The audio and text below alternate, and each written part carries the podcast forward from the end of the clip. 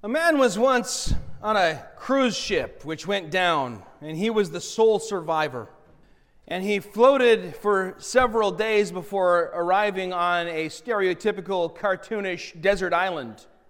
And there he survived for some time. Against all odds, he drank coconut milk and ate berries and roots and this sort of thing. And every day he prayed that the Lord would send someone to rescue him.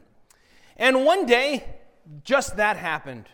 A vessel pulled up on the island, and someone hopped off and said, "Are you stuck here?" He said, "Yes, you can bring me home." And they looked at the island, and they saw 3 huts. And they said, "Well, are you alone, or are there others here with you?" He said, "No, I'm alone." And they said, "Well, I got to ask, what's with the 3 huts?" He said, "Well, that one right there, that's where I live.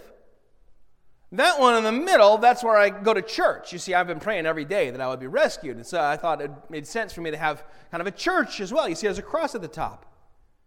And the captain of the boat said, "Okay, what's the 3rd one?" To which the man said, "Oh, that's where I used to go to church. That's not..."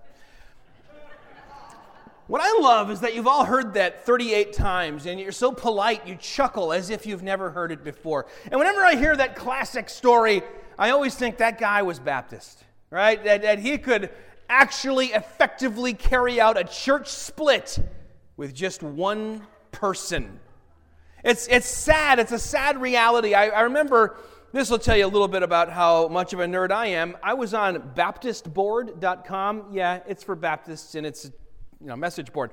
Some years ago, and someone began kind of a thread, tell me the craziest church split story, if you're a pastor or not a pastor that you've experienced or know someone who experienced, and all these things started coming out, and a lot of them were kind of funny.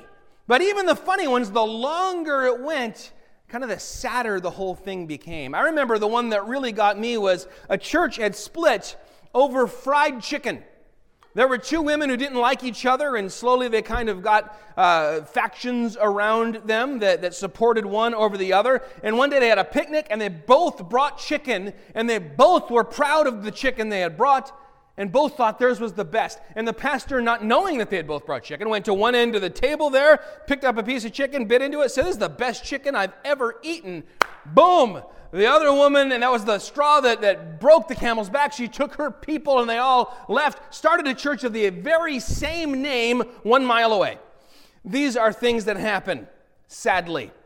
I have a book in my study called Great Church Fights.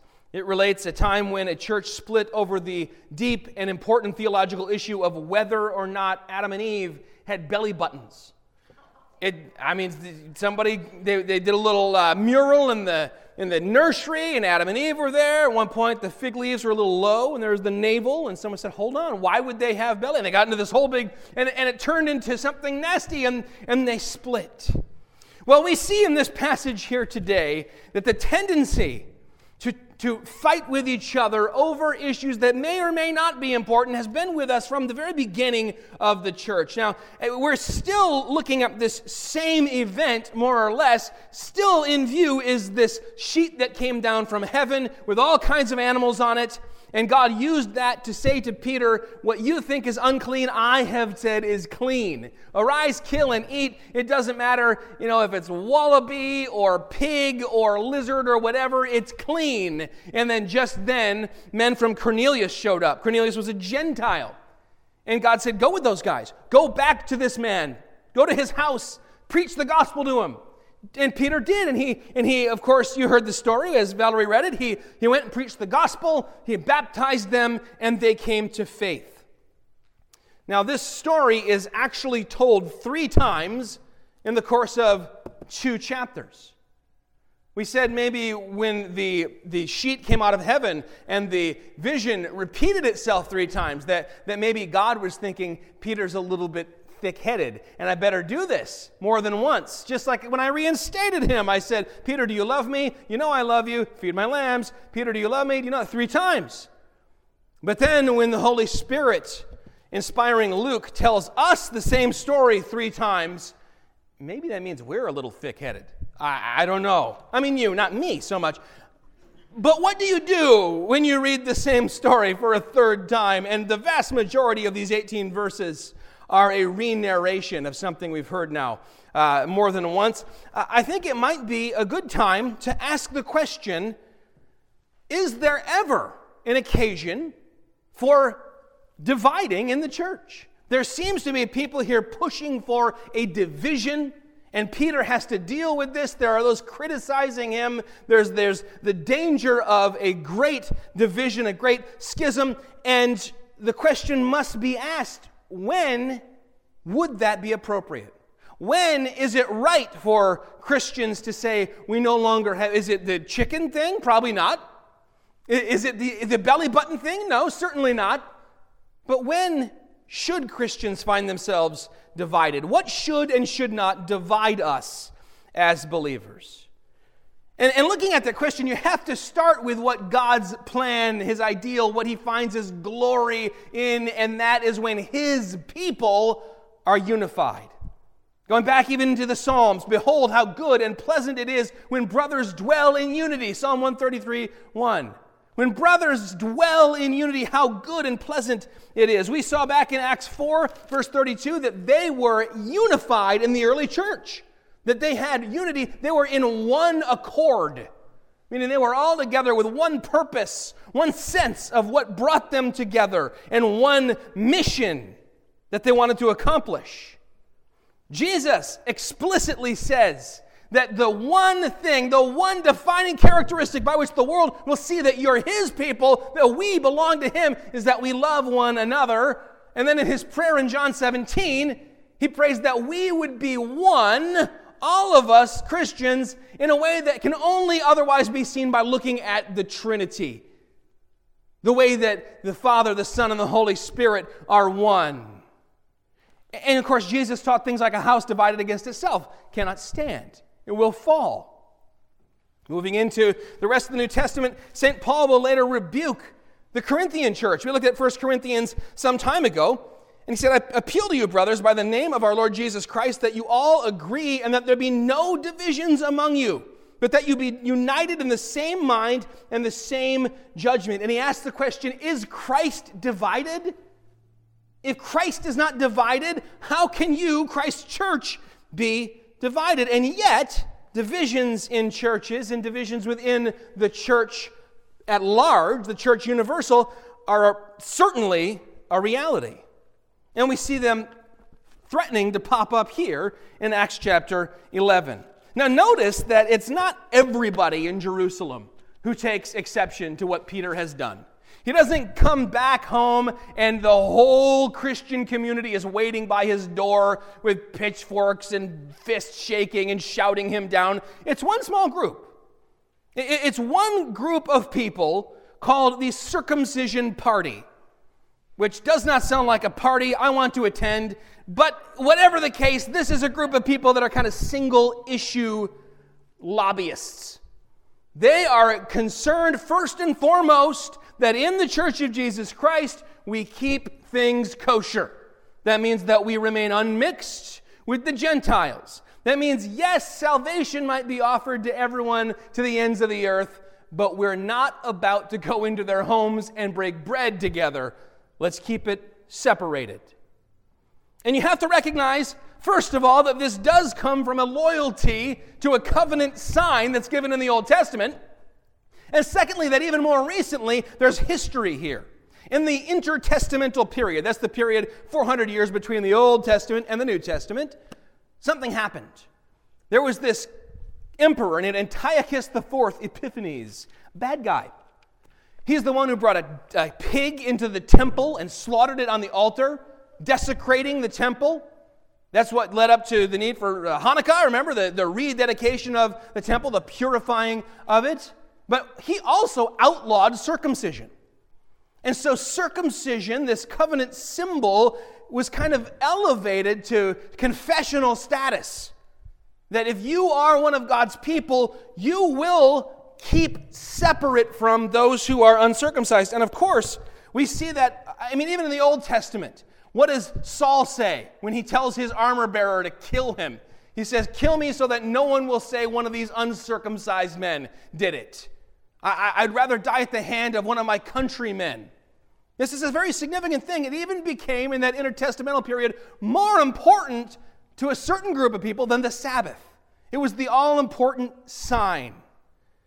And so they don't even object when they are criticizing Peter to Gentiles joining the church or being baptized or receiving the gospel, only to the fact that Paul went into their house and ate with them. That's how important table fellowship is. Read between the lines, you see that maybe their attitude is, sure, they can join the church, they can believe in Jesus, they can become followers of Christ, as long as we have two completely separate groups under the umbrella of Christian.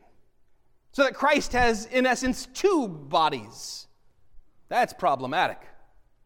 And never the two shall come into contact with one another. That's where the great, enormous danger comes in here. And I don't think they could even see it in the moment. I don't even think Peter could see it in the moment. It's the kind of thing that takes some centuries and some hindsight. That there could have been such a schism here, 1,000 years before the Great Schism took place in the church. There could have been, at the very beginning, a split between a Jewish church and a Gentile church. And they could have moved out in incredibly different directions had God in his providence not kept that from happening.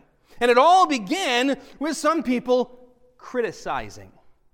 They began, some of the circumcision party, to criticize. Now, let me tell you some Greek. Don't tune me out. It's easy. The Greek word at the core of this word criticize is krino. Say that with me. Krino. Krino means to judge, but not in like a bad way. It means to make a judgment, to make a decision. Some of you are going to ask others of you at the end of this service where you want to go for lunch. That's asking you to krino and make a decision there. So that's just the word to judge. Now, the thing that we're not to do as believers is not that we're not to judge. Jesus says, judge with righteous judgment. Rather, we're not to kata krino. Kata means down. It's very easy to see how kata krino would mean to judge someone down or to condemn them, to consign them downward, right? But this word is neither of those. It's dia krino. Dia means through. So they're judging through. It may not even be quite criticizing. It's at its most lenient, saying, let's discuss this and let's explore it together. And at its kind of most severe, it can often mean literally to withdraw from or to separate thoroughly from. But what these men do know, if they don't recognize that they're at the cusp of possibly causing a great schism and changing the world forever, they do know, as they begin to criticize Peter, that they're angry, that they feel like their sense of the way things should be has been violated, and that they want to right it so that the bad feelings go away. Because things had never been done this way before. And in the church, from the very beginning, we've got to protect the way things have always been done. And so you and I sometimes feel the same sense, right? The way things should be has been violated. There's a change. There's something that doesn't sit right. And the way we've been programmed, I think, by the culture and even by the church is to always lean into that and assume it's good. Push down that notion of disquiet. Say, no, okay, yeah, change is good. Change is not always good. What you must ask and what they explore together here is the question of, is this worth splitting over? Is this worth dividing over? Is this worth splitting the church in two, tearing it asunder? Sometimes the answer is yes, if it's a big enough issue, if it's an important enough issue at hand, whether it's doctrinal or something else. But more often than not, the answer is no, not even close. This is not worth breaking fellowship over. There's such a great controversy here, and this sort of thing, to use a cliche, can tend to generate more heat than light, right? And when they began to criticize Paul, the way he responded could have very much sent this in that direction. He could have generated a lot of heat, but instead, he shines the light on it. He says, let me tell you what happened. He doesn't play the apostolic keys of the kingdom, I'm the rock on whom the church is built card, although he could have. He doesn't try to solve this with the force of his authority. He doesn't even really build a case or defend what he did. He just says, here's some light. Let me tell you what happened. And the 6 brothers that I brought with me who saw what happened can confirm for you this is exactly what happened. And let's diakrino this thing together. In fact, that word sometimes means to discern. Let's discern. You can discern whether what I did was right or not. He doesn't accuse. He doesn't say, how dare you stand in the way of what God is doing? No, he actually concludes by saying, how could I have stood in the way of what God was doing? He relates to them what happened, brings them as much light as he has in this situation. And yes, in this case, it worked out well. But there are many other places in the Scripture where there is actually a command to separate. The ideal is that we would be one and that we would all come around the same gospel, that there would be one Lord, one faith, one baptism. We would all eat of the same bread and drink of the same cup. But there are times in which the Scriptures tell us. In fact, we're even commanded to separate from those who cause unnecessary divisions and separations. That'll twist your mind. Separate from those who separate. And those passages tell us, first of all, the seriousness of division in the church. And secondly, that sometimes it is necessary. It's just not to be taken lightly. Look at Titus 3. As for a person who stirs up division, after warning him once and then twice, have nothing more to do with him. Knowing that such a person is warped and sinful, he is self-condemned. Or Romans 16:17, I appeal to you, brothers, to watch out for those who cause divisions and create obstacles contrary to the doctrine that you have been taught. Avoid them. For such persons do not serve our Lord Christ, but their own appetites. And by smooth talk and flattery, they deceive the hearts of the naive. So there's a sense in which those who like causing division should be avoided, should be separated from us. Those who are like, oh, you know, I'd like nothing better than to write and read the blogs about who's a heretic and going to hell. It's a real temptation sometimes. Even for me, you go, ooh, that's a good controversy. Let me get my nose in that.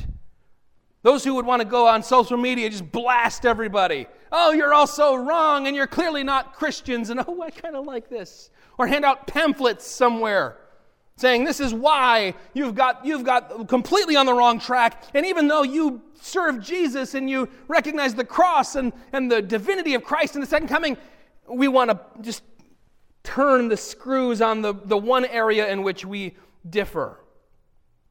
Now, there are 2 main situations in which the Scriptures tell us to separate or divide.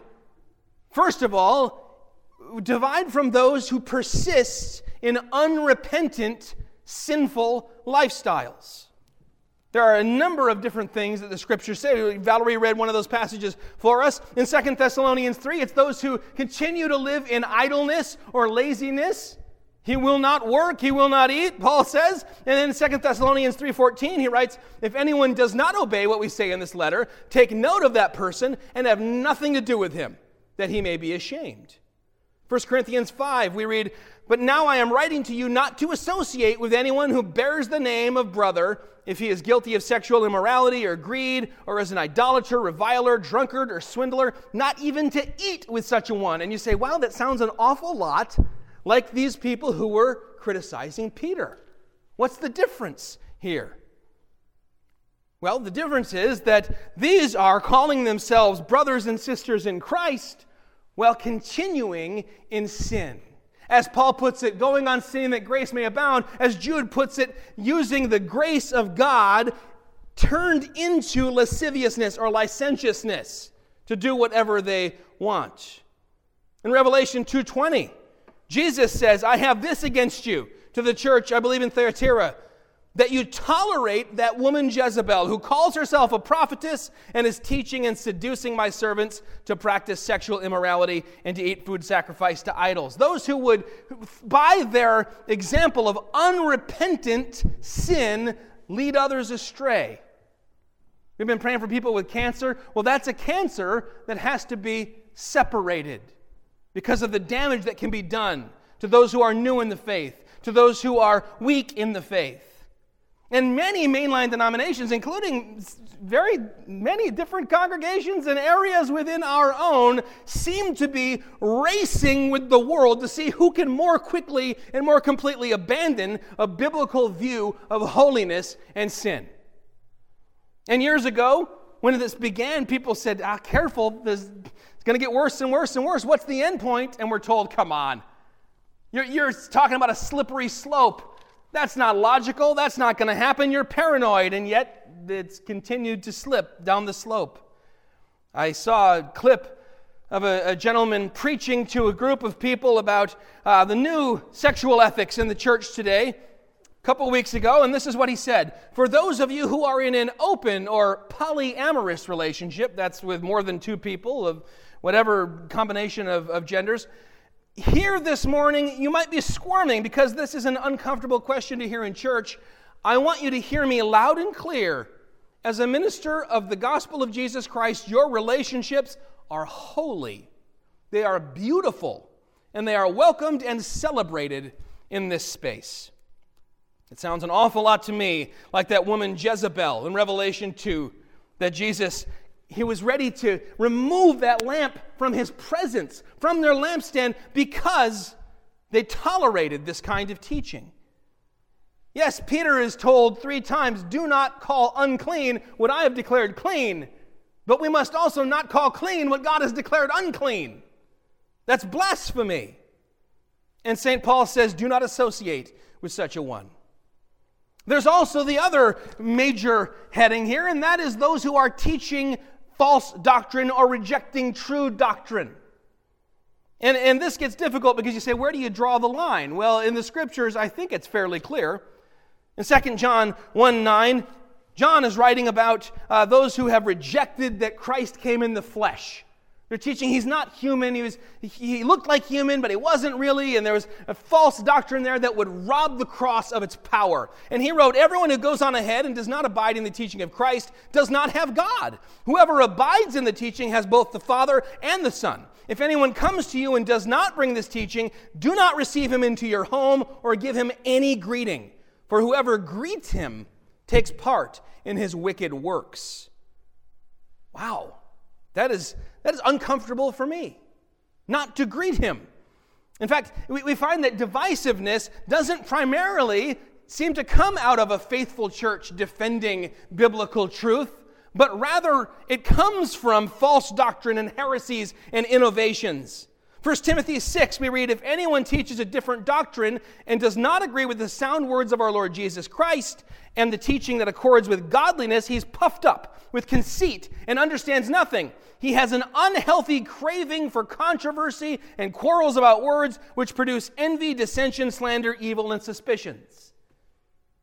Constant friction among people who are depraved in mind and deprived of truth, imagining that godliness is a means of gain. And so the idea of those who would stray from the truth being the very same as those who would cause dissension and division is something we find frequently in the Scriptures. So where do we draw the line? Well, we want to protect the core of Christianity, the gospel. These things without which you don't have Christianity as something else. Those things that are laid out in the Apostles' Creed and the Nicene Creed. These things that the church has always held at the center of who we are. In 1 Corinthians, Paul says, I delivered to you as of first importance or utmost importance what I also received, that Christ died for our sins in accordance with the Scriptures, that he was buried, that he was raised on the 3rd day in accordance with the Scriptures. Christ's death, his burial, his resurrection. And as people try to determine where that line is, we have a tendency today to go to 2 extremes. Not to deal with it, to even diacrino and discern, but rather to say I'm going to be either extreme on this side or extreme on this side. The first extreme is extreme separatism. It's everywhere, the idea that we're the only ones who've got it right and everyone else is on the outside. It's not the majority of believers today, but there are movements in which this is the general tenor. On one hand, we have calmed down a bit in this regard. 400 years ago, our view of baptism as being for believers would have gotten us drowned in parts of America. So it's good that things have calmed a bit, and yet today we divide over far less significant things than baptism. I think that this comes back to the idea that for centuries, the church in the West has experienced a great amount of privilege. That the church has been a place where you can go and experience advantage for being a Christian. You want to get ahead in the community?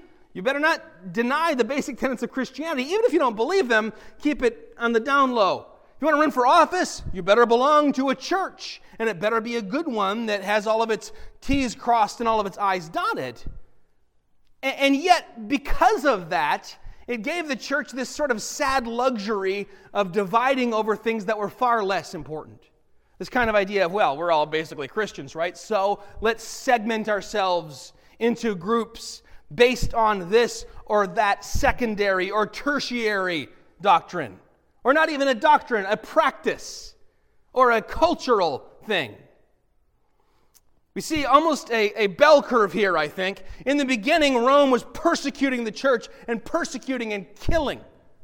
And Christians had to band together. They couldn't say, wait a minute, are you American Baptist or Southern Baptist or what are you? No, they had to band together because the only thing that Rome saw them useful for was entertainment being torn apart in the arena or maybe to have their bodies burned in the streets as human street lamps.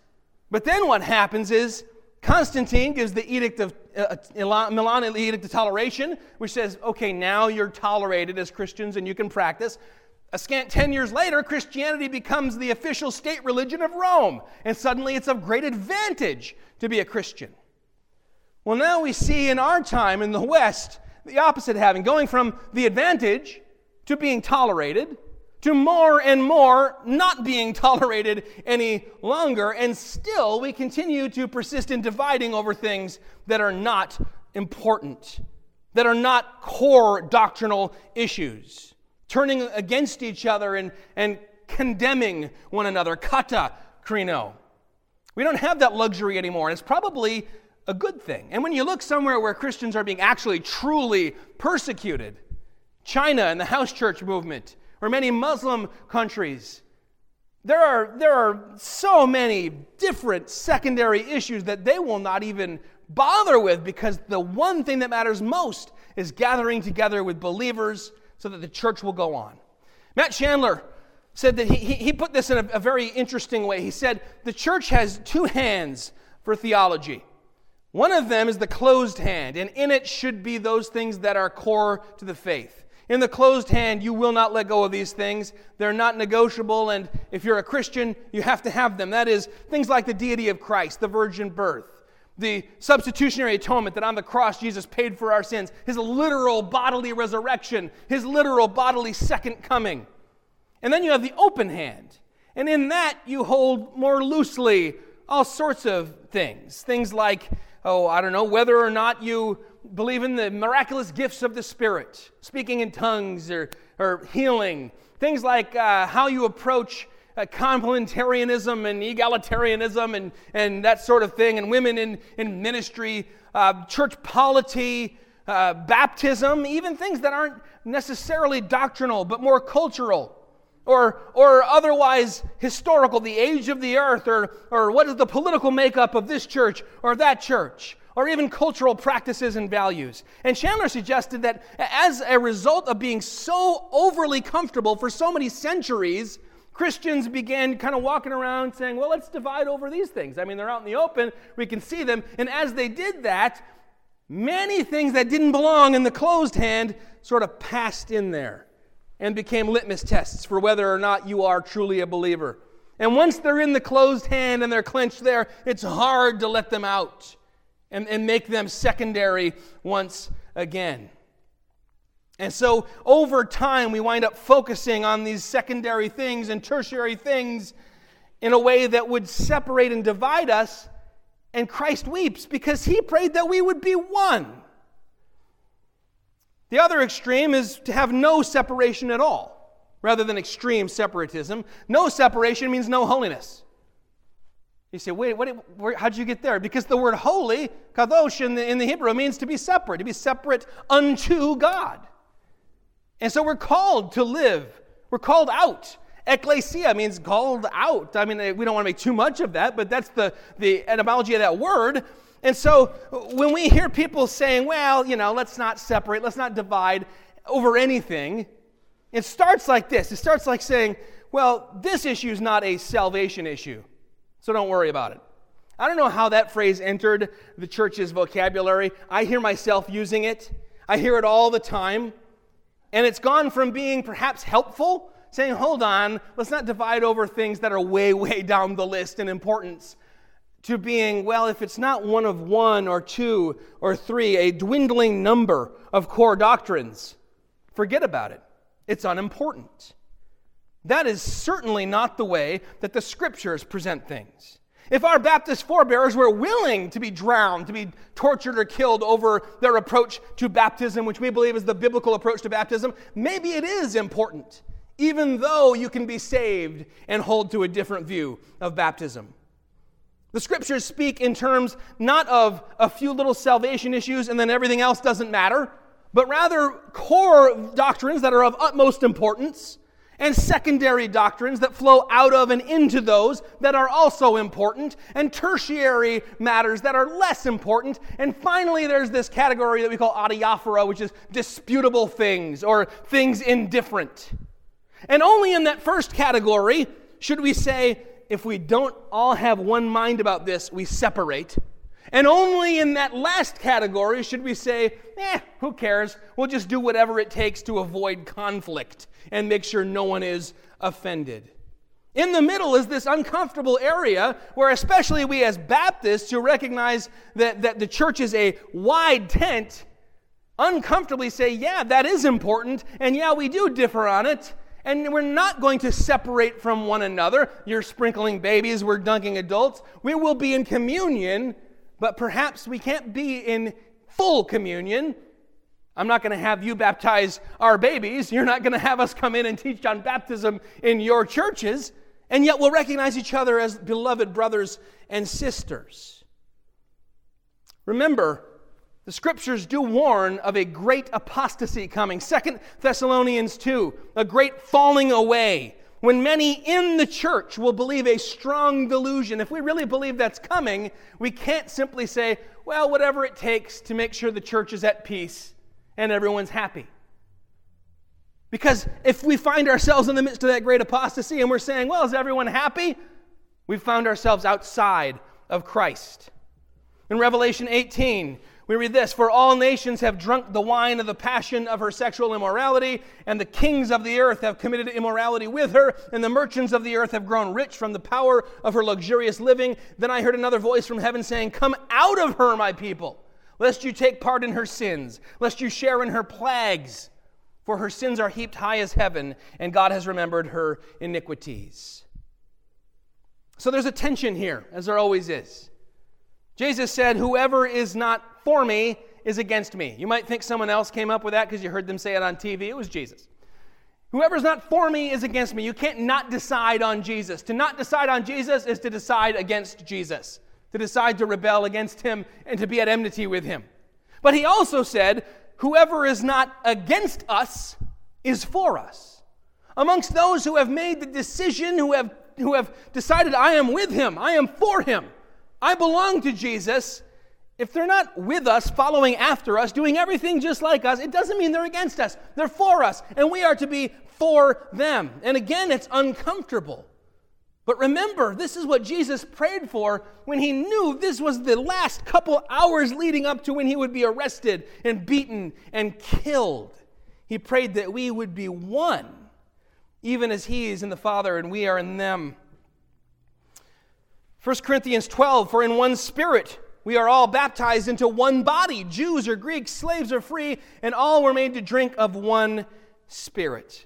Now look at the way that Peter, after he's told this story, redirects the attention of his critics, shifting the focus from the table fellowship, which is the thing that really made them angry, instead to the fact that these Gentiles had been saved. He points to their salvation and highlights that, because that's what's most important.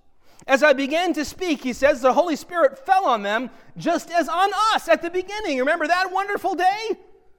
And I remembered the word of the Lord, how he said, John baptized with water, but you will be baptized with the Holy Spirit. He does not say to them, listen, you're being old-fashioned. Times are changing. Get on board. Okay? He doesn't appeal to progress in some generic way. No, he appeals to the words of Jesus. He doesn't say, listen, I know in my heart that it's right. He said, no, Jesus said this. The teaching of Christ says this. And therefore, we must submit to it. And so when they begin to see what he's getting at, which is that they are now saved just as we are saved, they come around. If then God gave the same gift to them as he gave to us when we believed in the Lord Jesus Christ, who was I that I could stand in God's way? And when they heard these things, they fell silent, and they glorified God, saying, then to the Gentiles also God has granted repentance that leads to life. God has granted repentance that leads to life. It's always a gift. You have received the repentance by which you came to Christ as a gift. You received the faith that you placed in Christ as a gift. It doesn't find its origin in you. And you received the Holy Spirit as a gift. And therefore, when we look at others across whatever aisle, we see people who were saved by grace through faith, and we say we can be one. We can have unity. We can be of one accord, even if secondary things separate us. I love the quote from Peter Kreeft, Christ has a bride, not a harem. There is one church. Not 37,000 competing denominations, although we might be able to set ourselves up in that way. Christ sees one church, one bride. There's one body. If then God gave the same gift to them as he gave to us when we believed in the Lord Jesus Christ, who was I? In the King James it says that I could withstand God. I think the ESV is closer. That I would stand in God's way. That I would try and block him. Sub-question here, who are you that you would stand in God's way? And his critics understood immediately. And they praised God for what happened. Yes, there are times when core doctrines are being rejected and we have to make a separation. Yes, there are times when someone continues in unambiguous sin and it is a danger to the church and we have to make a separation. But it should always be with a broken heart. And it should be with an eye toward reconciliation down the road if God is at work.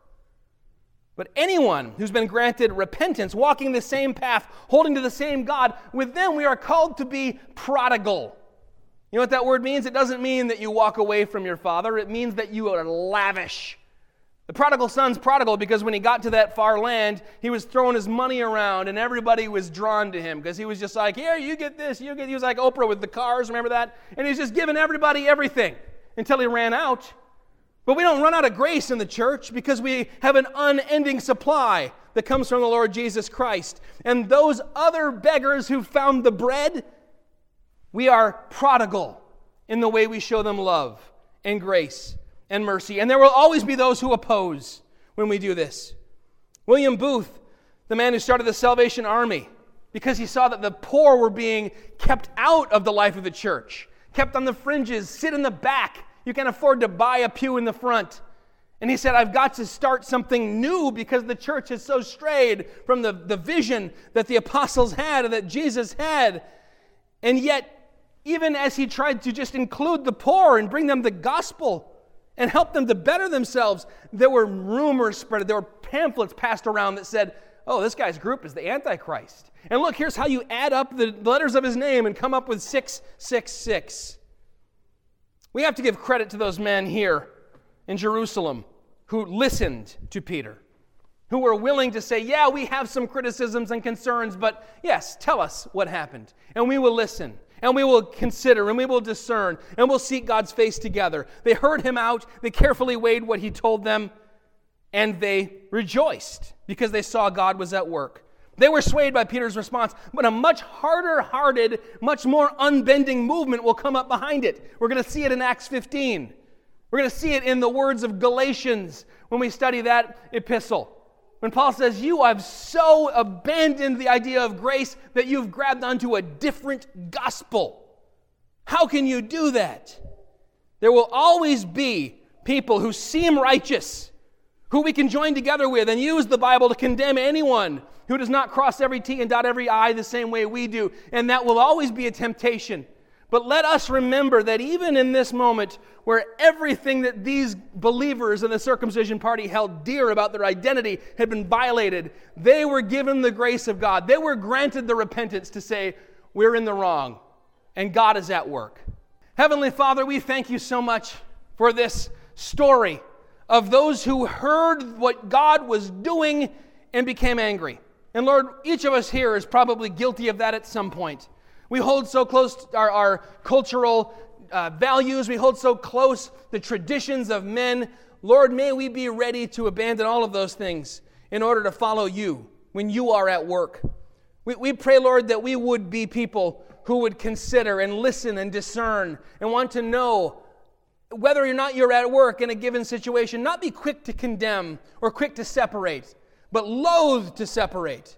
Lord, we pray that we would see the church as we move from a time of being advantaged and privileged as Christians to being just barely tolerated and moving away even from that, Lord, we would cling to one another all the more, that we would love one another all the more. We would be loath, hesitant beyond hesitant to turn against each other over secondary or tertiary matters, that instead we would say, one Lord, one faith, one baptism, one Christ, one bride, not a harem, but a bride. And that, Lord, we would hold to each other, build each other up, and see revival come to this land. In your holy name we pray. Amen.